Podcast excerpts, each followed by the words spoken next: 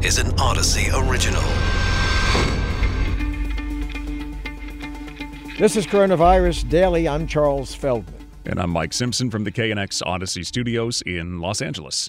Doctors and scientists have been saying COVID will eventually become endemic, meaning the virus is still around, still circulating, but manageable, nowhere near as rampant and deadly as it is now. But one biosecurity expert in Australia says COVID will never get to that point. It'll remain an epidemic. She says it's because there are large, rapid rises in case numbers. So, what is the future of COVID? Dr. Jessica Justman is an associate professor of medicine and epidemiology at Columbia Mailman School of Public Health and a senior technical director at ICAP.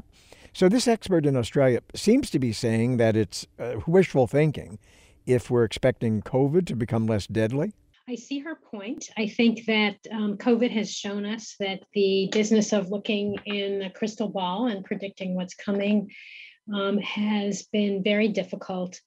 Um, I think you know there's a lot of fatigue right now with with COVID and people really wishing that it will recede, it will become endemic, um, which means it will become predictable and fairly low level the way we all get colds, you know, and there's low levels of, of flu in most typical winter seasons but we really don't know.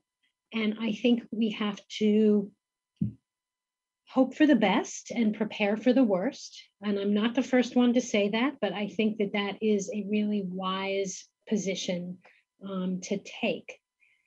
Um, I do have some additional thoughts. I I will say that I think if we can get to a position where we have easier access to rapid tests and if we can have um, easier access to effective treatment that's easy to take, such as pills for a few days or even a nasal inhaler. And if those were safe and effective, I think that that would really um, help us get to a better place more rapidly. Is that one of the big problems right now? Because we keep saying, you know, oh, pills, and we hear about the pills that are here, and well, are they? Because places are still having a lot of trouble getting their hands on them. The numbers aren't there. So if we were awash in the treatment pills, would this really be a whole different story? Well, I want to believe that it would be. I, as an infectious disease specialist, I'm all too familiar with antimicrobial resistance, whether it's bacterial resistance or viral resistance. So we have to, you know, be mindful that if we are able to manufacture large quantities of these pills and make them widely distributed and easy to get, we do have to be concerned that the virus could mutate and become resistant to these medications. It's always a, you know, you might want to call it that whack a mole game that we're always playing, and can we stay one step ahead? But I, I don't think that's a reason to not try. I would still definitely try to get, you know, larger numbers of these medications out there and to make them, you know, much more accessible, especially to people who are at the highest risk of having a more severe course of COVID, a rougher ride because they are older or they have medical conditions. Those are the people who really need access to the rapid testing and to the pills. I'm curious about uh, something. In the very beginning stages of the pandemic, uh, I remember, and we talked about this lots on the show here. Uh, you know, experts were saying, well, the problem isn't that it's such a weird virus, it's the coronavirus family, we're familiar with it. It's that people don't have immunity to it, but once we have a, a fair number of people who do, things will settle down. And then as the months have gone on, experts now are saying things like, and you kind of said it before, that you know there are things that we thought we understood about this virus that maybe we don't understand. So my question is, is this coronavirus behaving much differently than other members of its family?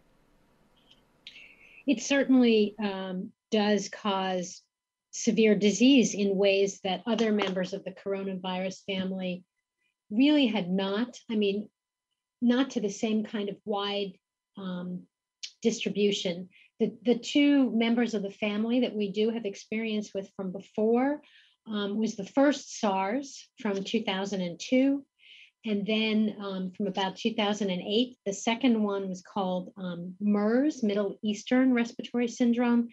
Both of those involved just a much, much smaller number of people. So, this combination of causing sort of more severe disease in a larger number of people, that is what's new. Um, you're right, everything keeps changing. Um, that's, you know, keeps us all on our toes. I think that um, the ability of the virus to infect has um, improved. We have all heard how Omicron is more transmissible. And when that's the case, you have to raise the bar in terms of how many people already have, you know, seen it, whether through natural infection or through vaccination. Um, the, the large, the more transmissible it is, the higher the bar gets. Dr. Jessica Justman at the uh, Columbia Mailman School of Public Health and Senior Technical Director at ICAP.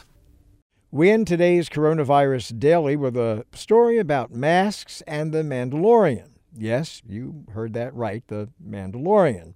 Or in this case, the Maskalorian. There is an improv performer who has been dressing up as the starring character of the Star Wars series, complete with the iconic metallic helmet and handing out masks in big cities all across the world. Since the summer of 2020, the Maskalorian has been spotted giving away free face masks in New York City and in Vienna, Austria, among other places. And he's even been videoed walking up the aisles of airplanes handing out masks. And he's authentic. He's got the helmet, surgical mask across the front of it, though. He's got Baby Yoda with him, also safely masked up. And then he's got the shoulder armor, the gauntlet style gloves. He's a former New Yorker who moved to Europe a few years ago, started dressing up as the Mandalorian, filming himself, giving out the masks as a kind of social experiment has kept it up ever since because this is the way. And most importantly, so far, no cease and desist letters from Disney. This is an Audacy original. Find us on the Audacy app, Apple Podcasts, Google Podcasts, and Stitcher.